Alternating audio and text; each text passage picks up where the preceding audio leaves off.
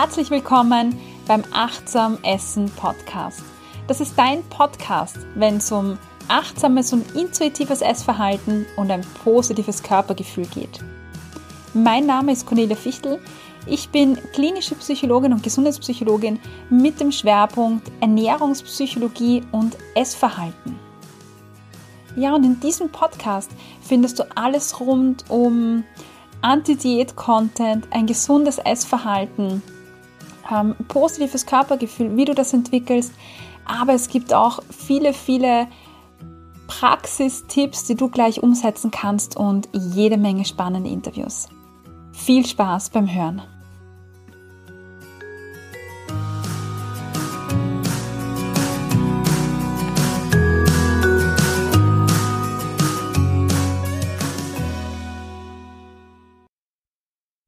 Herzlich willkommen bei dieser neuen Folge im Achtsam Essen Podcast.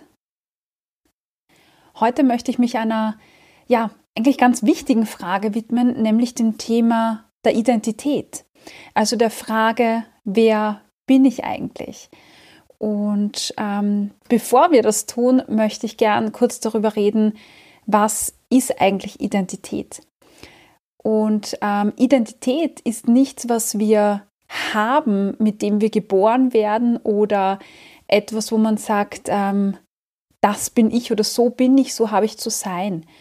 Sondern Identität ist etwas, was wir lernen. Äh, wir werden geboren, wir beginnen als Kinder zu interagieren mit unseren Eltern, mit Freunden, mit Menschen um uns herum. Und durch diese Interaktion, durch dieses Feedback, das ich in dieser Interaktion bekomme, ja, gestaltet sich dann oder entwickelt sich dann die Identität. Ich bekomme durch Feedback, durch die Interaktion mit der Gesellschaft, mit Menschen, ein Bild von dem, wer ich bin, ähm, was ich mag, was ich nicht so gerne mag. Ähm, aber auch die Werte entwickeln sich durch Interaktion. Wenn ich mit Menschen zu tun habe und merke, ähm, das ist etwas, was mir wichtig ist, dann entwickeln sich daraus Dinge, die mir wichtig sind, Werte, nach denen ich lebe. Und die Identität umfasst nicht nur jetzt auf mentaler Ebene, wer, wer bin ich, was gefällt mir, ähm, bin ich ein sportlicher Mensch oder bin ich vielleicht eher ein gemütlicher Mensch? Welche Art der Bewegung mag ich? Was ist die Musikrichtung, die mir gefällt? Filme, die mir gefallen? Welche Werte habe ich? Also alles, was eher so ähm, die Identität auf psychischer Ebene ausmacht, auf Persönlichkeitsebene ausmacht, sondern Identität ist auch etwas, was auf körperlicher Ebene stattfindet. Also wie mein eigener Körper ist, ähm, ob ich ein Mann bin, ob ich eine Frau bin, wie alt ich äh, bin, wie mein Körper aussieht. Und gerade im Zusammenhang mit dem Aussehen, mit dem Körper, spielt die Gesellschaft eine ganz, ganz wichtige Rolle. Äh, eine wichtige Rolle, ähm, wie ich mich in meinem Körper, mit meinem Körper fühle. In unserer Gesellschaft gibt es ein ganz bestimmtes Ideal und das ist ein schlanker, trainierter Körper. Und wenn ich diesem Ideal zugehörig bin, wenn ich diesem Ideal entspreche, dann bin ich quasi okay. Dann gibt es da nichts, wo ich sagen würde, da ist etwas schlimm. Du hast kein Soll mehr, dem du entsprechen musst. Und äh, dementsprechend bist du quasi in einer angenehmen Position, in einer angenehmen, ja, Situation, würde ich jetzt so sagen. Und dabei kommt es gar nicht so wirklich darauf an, wie der Körper tatsächlich ist, sondern es kommt natürlich darauf an, wie du den Körper selber wahrnimmst. Also wenn du das Gefühl hast, mein Körper entspricht diesen gesellschaftlichen Standards, dann wirst du befriedigt sein. Wenn du allerdings das Gefühl hast, ich entspreche nicht den Standards oder mein Körper passt nicht, dann geht natürlich dieses Optimieren des eigenen Körpers weiter. Ähm, egal davon, ob der Körper jetzt von außen als ideal, schlank, dünn, wie auch immer wahrgenommen wird oder nicht. Es kommt darauf an, wie man sich fühlt und wie man den eigenen Körper betrachtet.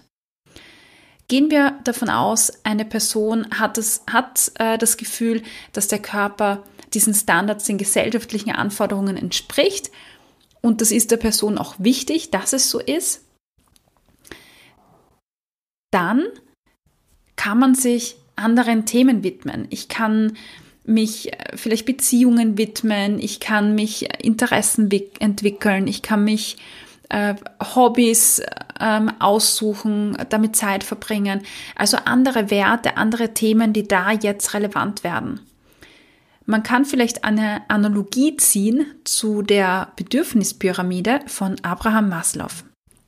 Abraham Maslow ist ein US-amerikanischer Psychologe und er hat sich mit menschlichen Bedürfnissen auseinandergesetzt und hat sie in Prioritäten eingeordnet. Auf der untersten Stufe dieser Pyramide stehen die sogenannten Grundbedürfnisse oder Primärbedürfnisse. Dazu zählen Bedürfnisse wie Hunger, Durst, aber auch Schlaf. Wenn das erreicht ist, dann steigen wir auf die zweite Stufe auf und können uns dieser widmen. Und das ist die Stufe der Sicherheitsbedürfnisse. Das heißt, dass ich geborgen bin und wirklich einen Schutz habe, dass mir nichts passiert. Wenn auch das erfüllt ist, dann kommen wir zur Stufe 3. Das sind die sozialen Bedürfnisse. Und hier gehört dazu das Bedürfnis nach Freundschaft, nach Zugehörigkeit.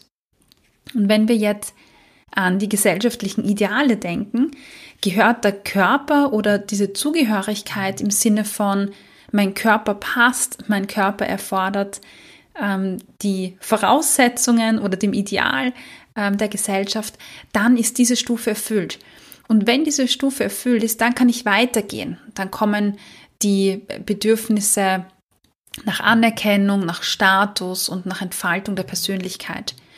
Und Personen, die jetzt das Gefühl haben, ich erfülle diese Stufe 3, nämlich der Zugehörigkeit, der sozialen Bedürfnisse, ähm, der Gesellschaft zu entsprechen, dem Idealen zu entsprechen, richtig zu sein, ähm, dann kann ich weitergehen und kann mich jetzt ähm, anderen Bedürfnissen widmen, die quasi weiter oben stehen in dieser Pyramide.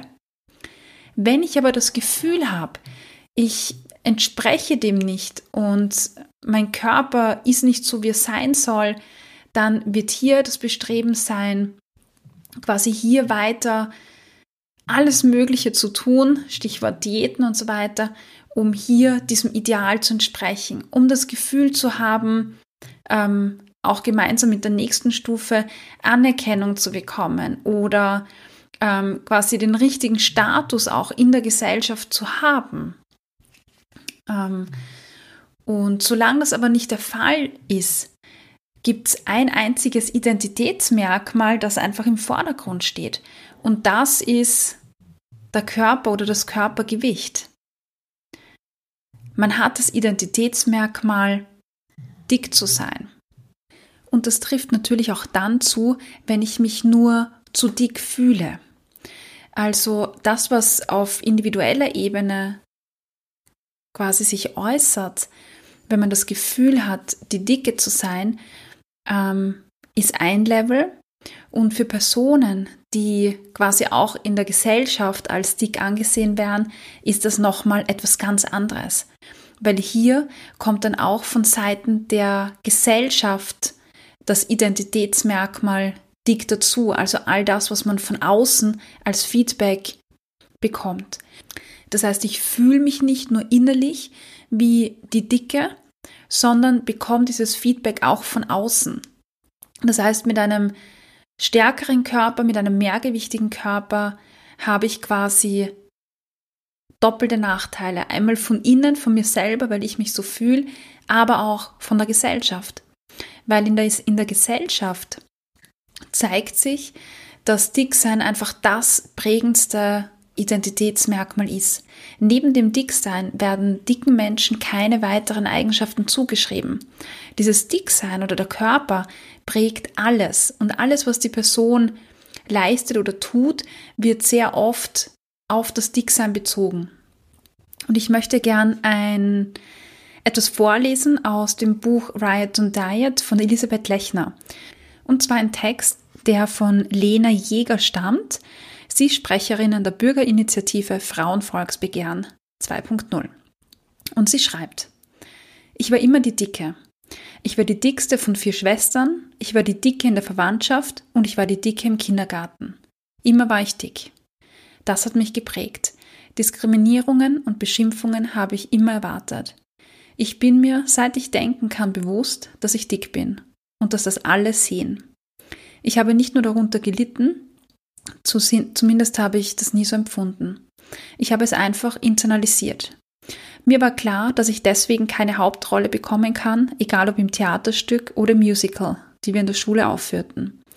Es war mir klar, dass die Dicke nicht die Freundin des coolen Jungen sein kann, das ist ja nicht glaubwürdig. Das haben mir irgendwie auch immer alle vermittelt. Ich war immer alles für eine Dicke. Ich hatte ein hübsches Gesicht für eine Dicke. Ich hatte viele Freunde für eine Dicke. Und für eine Dicke hatte ich immer überdurchschnittlich viel Erfolg. Ich habe immer das Gefühl gehabt, dass für mich andere Maßstäbe gelten, egal wobei. Das ist gar nicht so einfach in Worte zu fassen. Insofern passen die Formulierungen dafür diskriminiert oder darauf reduziert irgendwie nicht, und doch treffen sie absolut zu. Manchmal war ich müde vom Dicksein, aber das ist eben nichts, was man einfach so ablegen oder verstecken kann. Und ich glaube, aus diesem Buch geht ganz klar oder deutlich hervor, was ich meine, dass Dicksein ein Identitätsmerkmal ist. Und in diesem Dicksein spiegeln sich die ganzen Stereotype der Gesellschaft, mit denen das Dicksein einfach verbunden ist. Und damit ist das Körpergewicht identitätsstiftend. Weil diese Zuschreibungen, die in der Gesellschaft gelten, also wie wir dicke Menschen beschreiben, ist nicht nur etwas, was wir für andere Menschen verwenden, sondern diese Beschreibungen werden, wie wir vorher gerade gehört haben, internalisiert. Das heißt, ich nehme die Bewertungen und Beschreibungen, die für Dicke gelten, und nehme sie an. Das heißt, diese Bewertungen, wenn ich dick bin, gelten dann auch für mich selber. Sie gelten dazu, meine eigene Identität zu formen, sich zu identifizieren. Das heißt, und das ist eigentlich das Schlimme in der ganzen Sache, gesellschaftliche und kulturelle Werte prägen damit die Identität einer dicken Person. Und in diesem Kontext hat mir mal eine Frau eine Frage gestellt. Und die Frage war, wenn ich nicht mehr die Dicke bin, wenn ich mich nicht als die Dicke identifiziere, wer bin ich dann?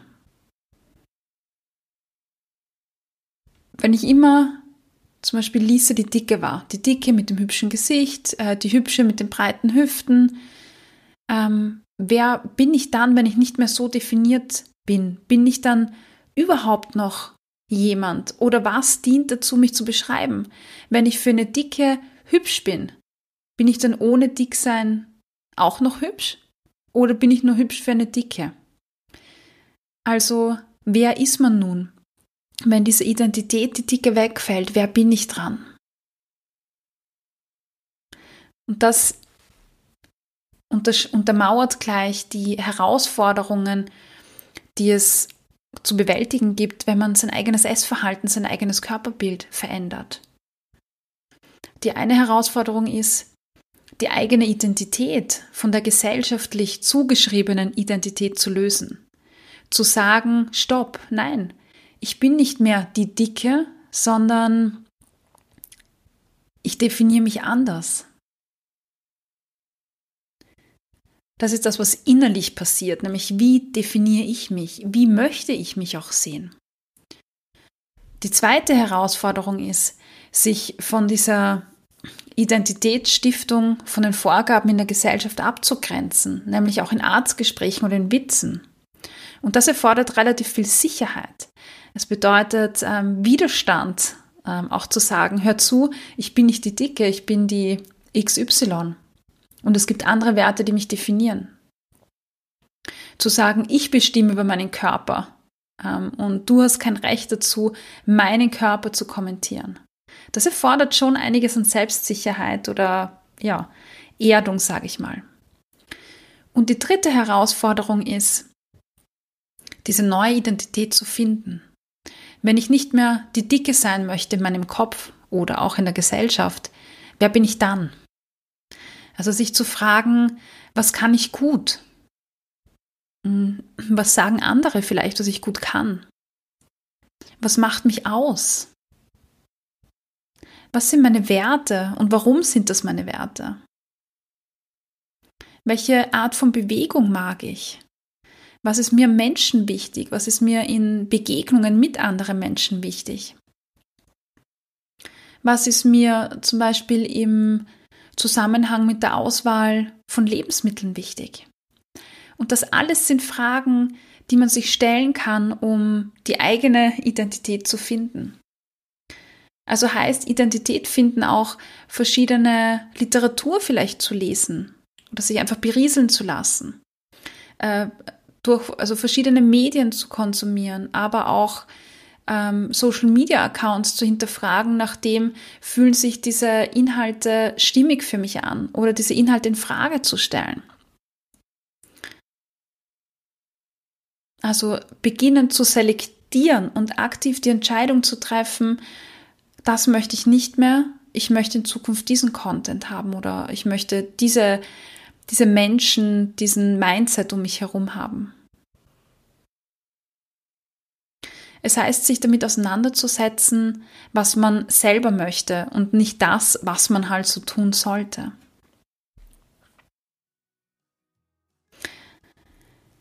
Also hör dir verschiedene Podcasts an, ähm, lies Bücher und find heraus, was dich ausmacht. Und das ist ein Prozess, der einfach seine, seine Zeit dauert. Aber du musst keine Angst haben, nicht zu wissen, wer du bist, wenn du nicht mehr die Dicke bist oder dich nicht mehr die Dicke nennen lässt. Weil es gibt so viele tolle Dinge, die dich persönlich ausmachen.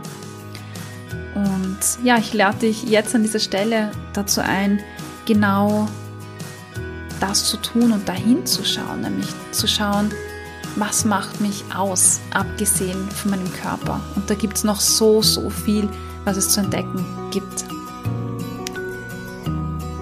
In diesem Sinne wünsche ich dir viel, viel Spaß äh, dabei herauszufinden, was dich noch definiert und wer du bist. Und alles Liebe bis bald im Achtsam Essen Podcast.